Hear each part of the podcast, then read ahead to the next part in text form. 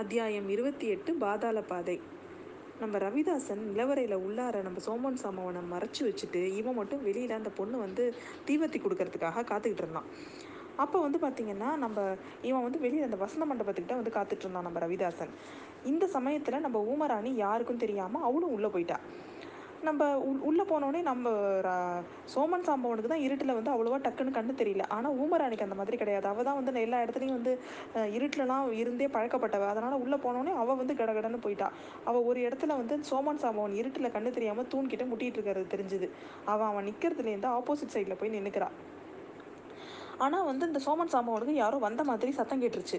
உடனே யாருது யாருது அப்படின்னு கத்துறான்.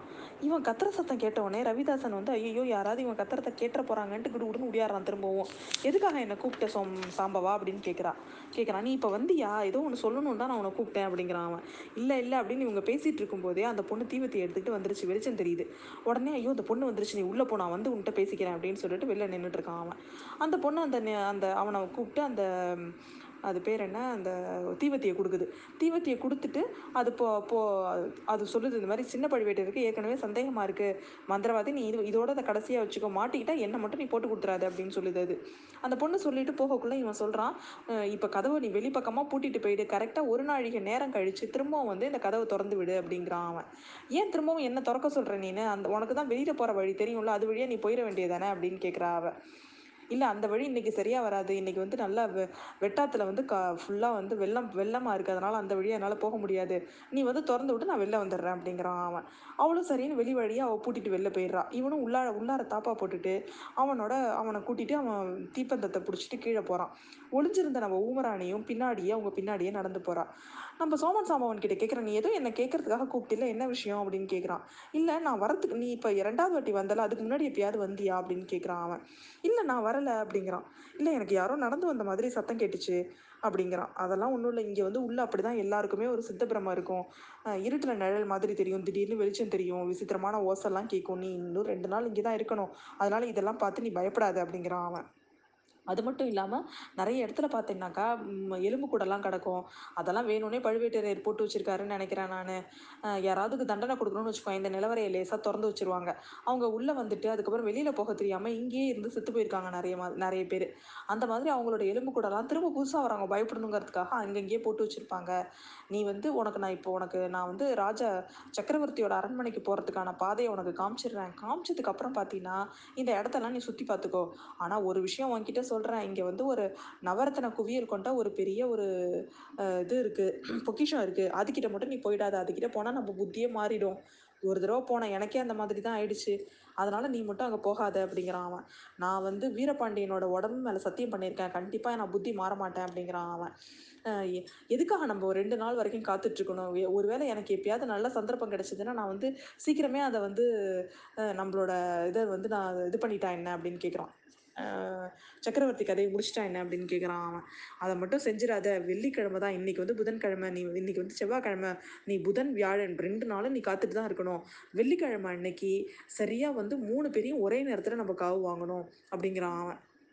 சின்ன நம்மளோட சின்ன புலியும் வந்து நாகப்பட்டினத்தில் இருக்கிறது நமக்கு தெரிஞ்சிருச்சு, அங்கே வந்து நான் இன்னொருத்தனை அனுப்ப போகிறேன், அவன் கதையை முடிக்கிறதுக்காக இன்னொருத்தனை நான் அனுப்ப போகிறேன், நீ வந்து இங்கே வெள்ளிக்கிழமை வந்து இங்கே எப்போ சரி சமயம் சரியாக இருக்குன்றதை பார்த்துக்கிட்டு வெள்ளிக்கிழமை சாயங்காலம் அவள் நம்ம இந்த ராணி வானமாதேவி வந்து துர்கா பரமேஸ்வரி கோவிலுக்கு போவா, அந்த சமயத்தில் தான் நீ கதையை முடிக்கிற, அதுக்கு முன்னாடியோ பின்னாடியோ நீ செஞ்சின்னா காரியம் வந்து கெட்டு போயிடும், அதனால் நீ வந்து இந்த நான் சொல்கிற சமயத்தை மட்டும் நீ குறிச்சு இந்த இந்த சமயத்தில் நீ செய்ய அப்படிங்கிறான்.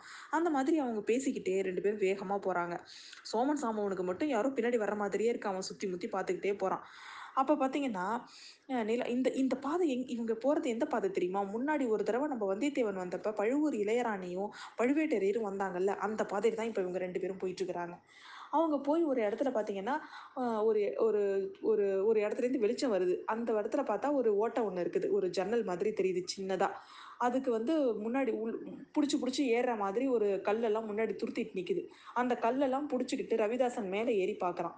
உடனே சோமன் சாம்பவன் கேட்குறான், என்ன இது வழியாக தான் நம்ம போய் ராஜாவை கொல்லணுமா, இது வழியாக அந்தாண்ட போக முடியுமா அப்படின்னு கேட்குறான்.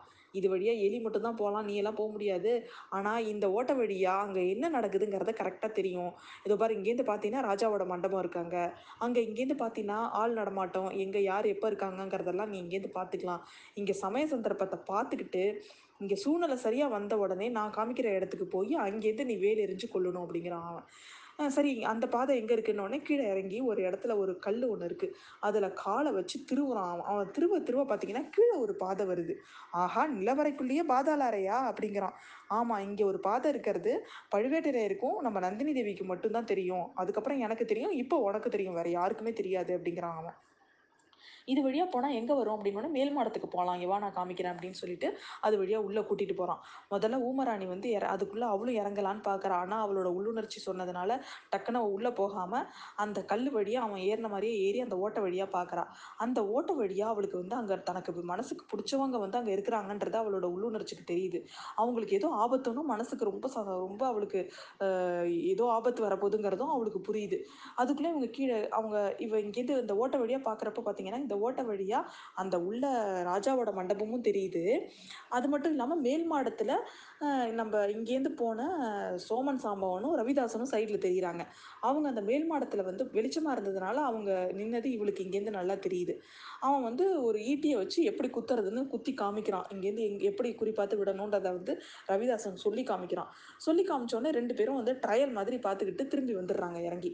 அவங்க திரும்ப திரும்பின உடனே என்ன பண்ணுறா, குடுகுடுன்னு போய் இறங்கி போய் அந்த ஓட்டை தெரிகிற இடமா பார்த்து மறைஞ்சி ஒரு தூணுக்கு பின்னாடி நின்றுக்கிற அவ.